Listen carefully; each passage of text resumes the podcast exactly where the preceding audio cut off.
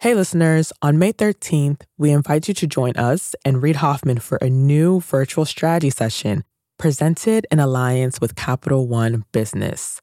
You'll hear insights from fellow entrepreneurs about how to be at the forefront of leading change with AI. So, go to mastersofscale.com AI strategy right now to register for free. Again, that's mastersofscale.com AI strategy. Looking forward to seeing you there. I think we are at a pivotal moment in tech history. This is a decade of reckoning for tech.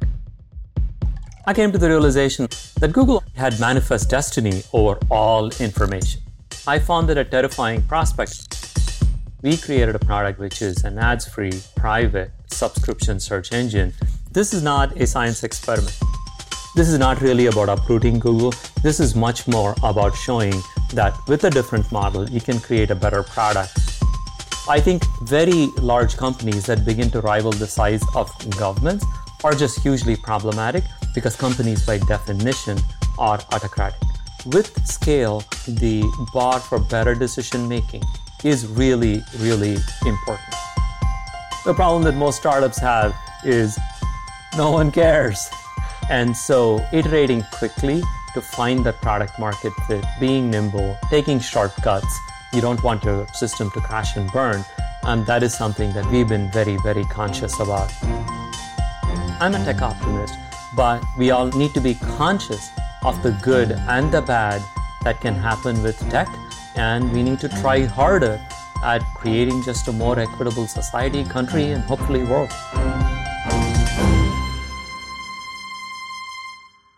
That's Sridhar Ramaswamy, the CEO of Neeva, a new subscription based search engine. Sridhar used to run Google's huge and lucrative advertising business, but now he's trying to prove that his old place is doing things the wrong way. I'm Bob Safian, former editor of Fast Company, founder of the Flux Group, and host of Masters of Scale Rapid Response. I wanted to talk to Sridhar because he's become an outspoken critic of big tech companies, even as he remains a champion of tech itself. He's had a front row seat at how big tech truly operates, and his insider stories and perspective on responsible scaling are eye opening from Google to Facebook.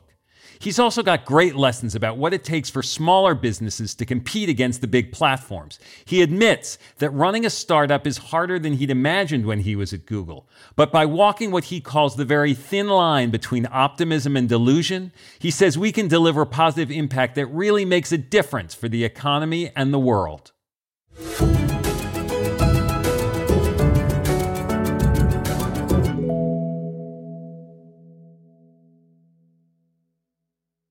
We'll start the show in a moment after a word from our premier brand partner, Capital One Business. I woke up in the middle of the night because I had this nightmare that we were front page news that we've done the stupidest mistake of our life by making this pivot. That's Aparna Saran, Chief Marketing Officer for Capital One Business, and she's recalling a moment from her previous position at Capital One when she was heading up a team designing a new business card. We had just made the decision to go all in and sunset the prior version of the product, which was honestly the cash cow for our business when we made that decision within a senior leadership meeting, as someone who had been on the journey to build this out for five plus years, it was really exciting. But by the time the weekend hit, I started to feel the responsibility and the pressure. We are taking this big bet on something that I've built. Perhaps you've been there. You've made a pivotal decision, and then panic sets in. How would Aparna calm her butterflies and steer her team through this pivot? We'll find out later in the show it's all part of the Refocus Playbook, a special series where Capital One Business highlights stories of business owners and leaders using one of Reid's theories of entrepreneurship. Today's Playbook Insight have multiple Plan Bs.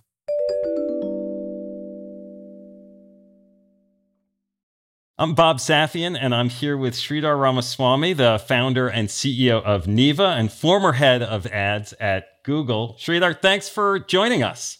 Bob, super excited to be here. So, what you're doing at Neeva is fascinating to create an ad free private search engine not built around personal data.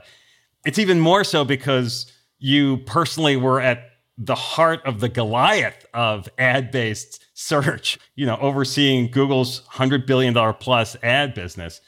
And it seems like you had to have a conversion, a spiritual experience, I don't know, to swap from one side of this to the other. Where did this come from? Yeah, some things are a slow realization. I joined Google, believe it or not, in 2003 as an individual software engineer. I was very lucky to join the search ads team, which, as you know, has become one of the largest businesses ever in human history. Just that team makes over $100 billion. And early on, Google and the team were kind of embarrassed by how much money they made. They were like, ah, it's a lot of money. Google prided itself as a search company. And so running ads to make money was always like, eh, I guess we have to do this. But, you know, 10 plus years is a long time. And so there is always the pressure to make more revenue. You know, we all want to be growth companies. And so we made a series of decisions that increased ad load, that tilted the field slowly and surely towards becoming more advertiser focused. And there are sort of really interesting changes that happened on the organic side. You'll be surprised to know that Live.com, which then became Bing, had better image search in the beginning than Google. But Google, of course, caught up using the power of the platform. And the same thing repeated itself in flights, in local. I came to the realization along the way that Google, honestly, as a company, felt that it had manifest destiny over all information. It wanted to be the ultimate arbiter of information. I put the two together. At some point, my head exploded.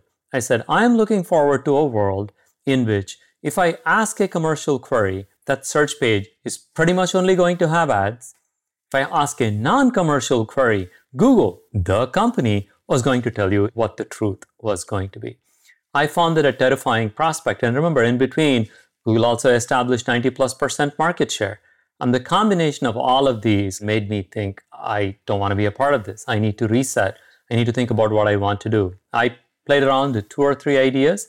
I want to create a product that my mom will use or my kids the product that was going to be committed to one true North Star as the company grew. And that's why we created Neeva, which is an ads free, private subscription search engine. It is the best way, in our opinion, to align what our customers and users want with what the company wants. And so it's a two year experiment. And so the idea is that if you're unshackled from the demands of advertising or unshackled from the need to extract data from me, that the results I'm going to get back are going to be different, going to be better? Oh, 100%.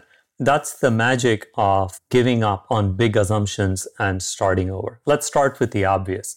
Not having to show ads is like a nice benefit. So the top result is an organic result the search engine now thinks about how it can put you in control, how it can serve you. So the kind of things that we do are we let you customize the search. We all have our favorite subscriptions, for example, of newspapers that we actually pay for. And when we search for things, all things being equal, you can prioritize those. Plenty of people have asked us for, hey, when I look for a product, I do not want to see big box retailers. I just want to see small retailers because those are the ones that I want to support you know what? A commercial search engine has no hope of doing any such thing because it is going to show the ad from the biggest merchant that is out there. By the way, it's called Amazon, up there on top. And that's how a commercial search engine operates. On the other hand, we are working on features where you can get smaller retailers out there. More and more, the product is attuned to what does the user want. I'll give you another simple example. If you now search for a medical query on Neeva, we give you, we call them facets. They're just literally chips on top that will tell you, hey, you just want to look at government websites? No problem. Tap on that. We will filter out everything else. Or do you want to look at ad supported websites? If you want, you can do that as well. Again, this puts you in charge. It turns out that the entirety of the internet, it's not just Google, has been running on this ad supported model. And more and more, it's very hard to tell what is real information from an authority freed of the constraints of showing ads and supporting that model. We go all into how do we support you? How do we give you privacy? How do we give you agency over how you get to information? That's the part that excites us the most. You described this initially as a two year experiment. And I'm curious, how much of this is about setting an example so that maybe the business moves in a broader sense in a different direction versus really expecting that you're going to be able to unseat Google with their tremendous market power and penetration and resources? Great question. This is not a science experiment. If I wanted to do a science experiment, I'd have set it up as a nonprofit and been clear about it from the beginning. We want this to be a successful company. And here's the magic of subscription businesses they create a very predictable revenue stream and with a far smaller fraction of market share. And there are tons of examples like this. The ultimate subscription company, funnily, is Costco. It turns out that Costco doesn't actually make a whole lot of money on the products that they sell you. Most of their profit comes from the yearly membership fees that you pay, and they have a 91% retention rate. People renew their Costco memberships because they like Costco. So, with something like a 1% market share, which is very small and would be considered a failure anywhere else, we can actually be an enormously successful SaaS subscription company. And subscription companies are also valued on revenue while ads companies are valued on EBITDA. So if you look at the enterprise value of, let's say, companies like a Walmart, you will find that they are valued at a fairly constant percent of EBITDA, kind of like the net revenue that they make, while subscription companies are valued more at a multiple of their top line revenue. That just speaks to the power of the model. My point here is this is not really about uprooting Google. This is much more about showing that with a different model, you can create a better product and still create a successful company, even if the market share is not that big. I know there is other change that you hope happens in the world of technology in recent years. And particularly since the pandemic, we've seen the large tech platforms become even larger, even more dominant. And you've expressed some opinions that change is necessary. What does responsible scaling look like for a tech company? First and foremost, working in tech, people like me have the opportunity to touch the lives of many, many, many people. And companies, when they start, start out with simple principles. But the world is more nuanced, more complicated, and has a combination of wonderful people, great people, and not so good people. We used to be very proud of the fact that on YouTube, you could express yourself. That was the motto. And then we would tell people anyone on the planet can upload a video into YouTube and get it watched by lots of people. Sounds really cool. And then you realize wait, like, you mean everyone on the planet can be on YouTube? That's a thing? And so, to me, especially as a company gains scale, I would not do it too early. It's sort of silly for Neeva to worry about the entire suite of all of these problems that can come on because we don't have that many users. We have to be successful first. But with scale, the bar for better decision making is really, really important. The realization that companies need to have, which is that as they scale, as they become important platforms, their societal responsibilities are just as important. It cannot be the case that decisions are solely made with the purpose of driving one metric. Call it attention, call it engagement, call it revenue. The world is a complex place and leadership needs to evolve as we go along. As you know, computer scientists, as a country, honestly, we like to simplify things. It's like be as rich as you can be. Your company should be as large as it can be. Why stop at a trillion? Let's go to 5 trillion. But I think we need to understand that there is more and more responsibility that comes as companies grow. And I think a lot of tech companies really honestly have trouble figuring these kinds of things out. As you're talking, I'm thinking about the recent Wall Street Journal series about Facebook, right? And its sort of inability to control its own platform and the ramifications, just devastating. What's your reaction to those allegations to that? Are you surprised? I think there are a set of people that react with what you're surprised by this. And at some level, you have to give Facebook credit for even allowing these studies to go forward. There are quite a few companies that would be like, ah, don't look. Because if you look, I have to like deal with what you found. They had the wisdom, the guts to have these kinds of studies go forward. But time and time again, what we are also finding out is that when it comes to balancing engagement versus virality versus revenue, generally it's all towards engagement and revenue.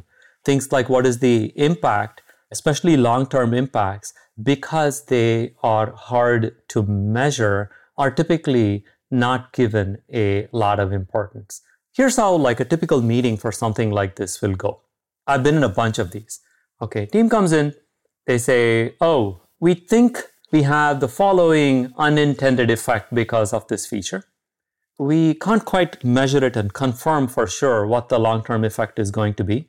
We can give up 2% of revenue in one of these metrics that we think should go up. Let's call it like a happiness proxy metric can go up. So for giving up 2% of revenue, you can raise this other thing by quarter percent. Okay. So an exec dealing with a question like this can say, okay, is this the best you can do? How long have you worked on this? Prove to me beyond an iota of doubt that you can do better than this. It's a perfectly logical question with a perfectly predictable outcome, which is this thing never launches. Because no scientist worth his salt will be able to tell you, I can guarantee that we cannot do better. Okay, they're going to say, fine, we'll go work some more. Or they'll get frustrated and quit, as a bunch of Facebook people have done.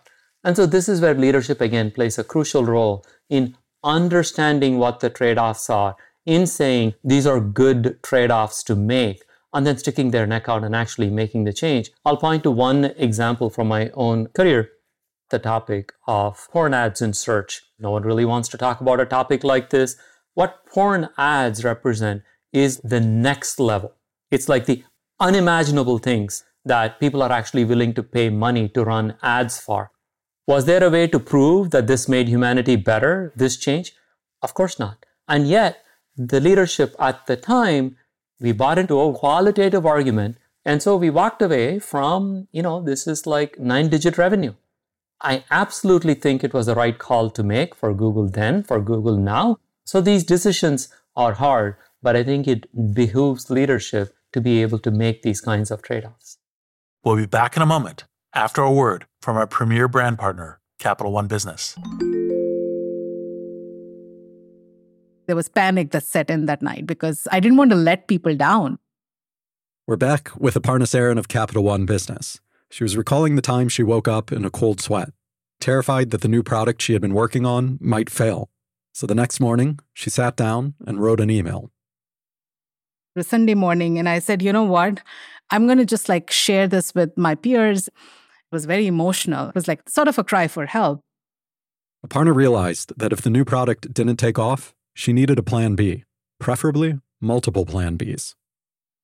I'm inviting them to be the thought partners so that we are mitigating as much risk as possible and we have contingency plans in place as we make this move. You write something like this and your heart is pounding should i send this? It was a super vulnerable moment for me. But then i was like i'm going to just send this. Like what's the worst that'll happen? It can't be worse than being on the front page of the newspaper so she held her breath and hit send what happened next would surprise even her We'll hear about that later in the show. It's all part of Capital One Business's Spotlight on Business Leaders, following Reid's Refocus Playbook.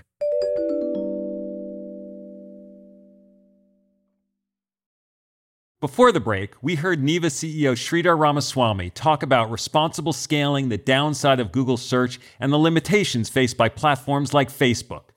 Now he gives us detailed examples of how best to compete against the Goliaths, the humbling nature of startup ambition, and the thin line between optimism and delusion.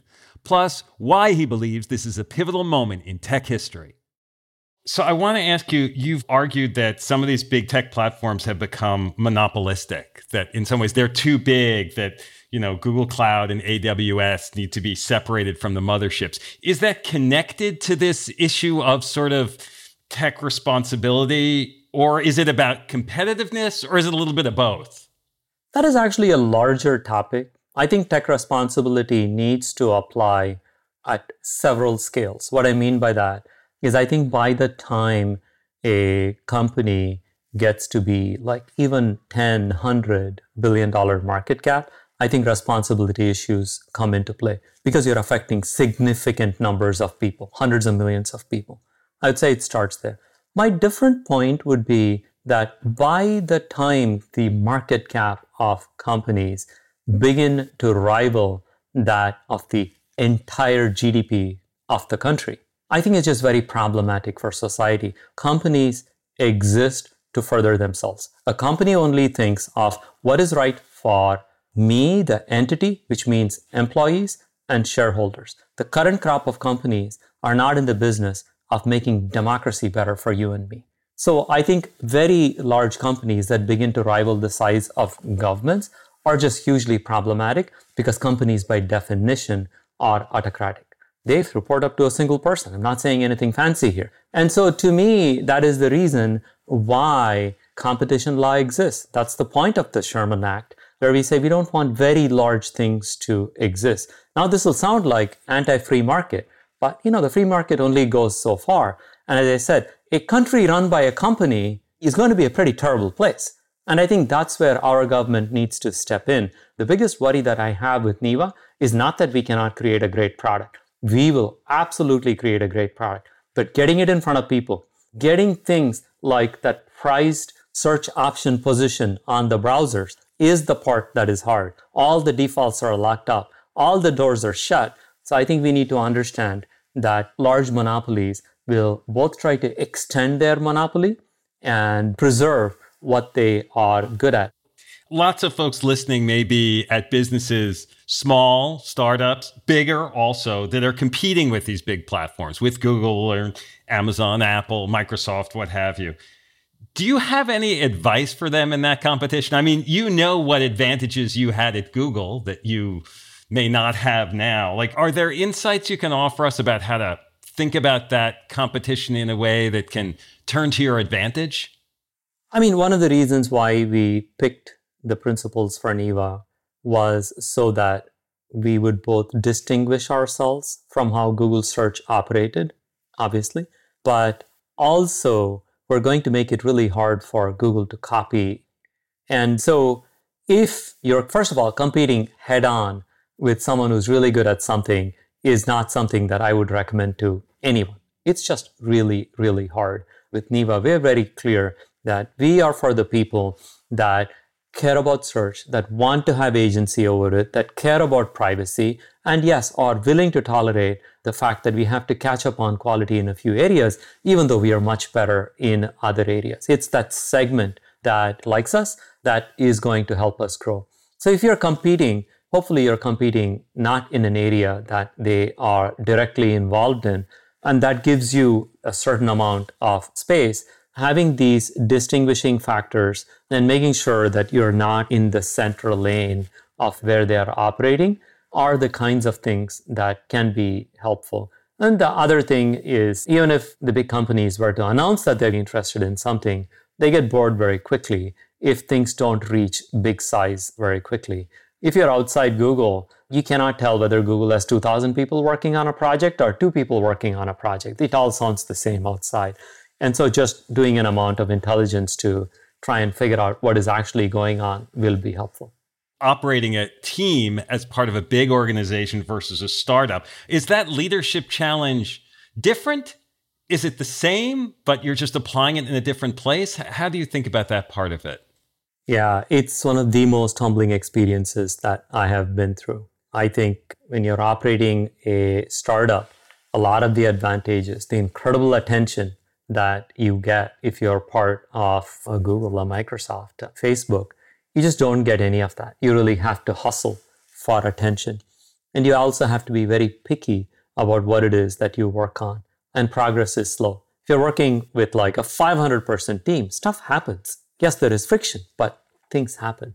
On the other hand, if you have a 10 person startup, that's like a whole different story in terms of how prioritized that you have to be the problem that most startups have is no one cares.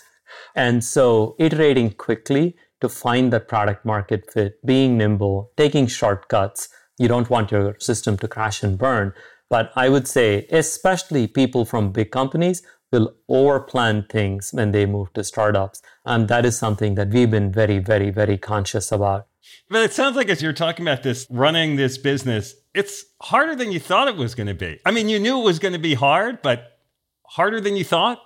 It's terrifying. There are great days in which you're like, we can move on a dime. We can release stuff very quickly. And people care. That's like the stunning part. You know, I'm at a conference today and the host of the conference says in public, Oh, I am a big Neeva fan. And just like that one moment is going to keep me going for a week or two.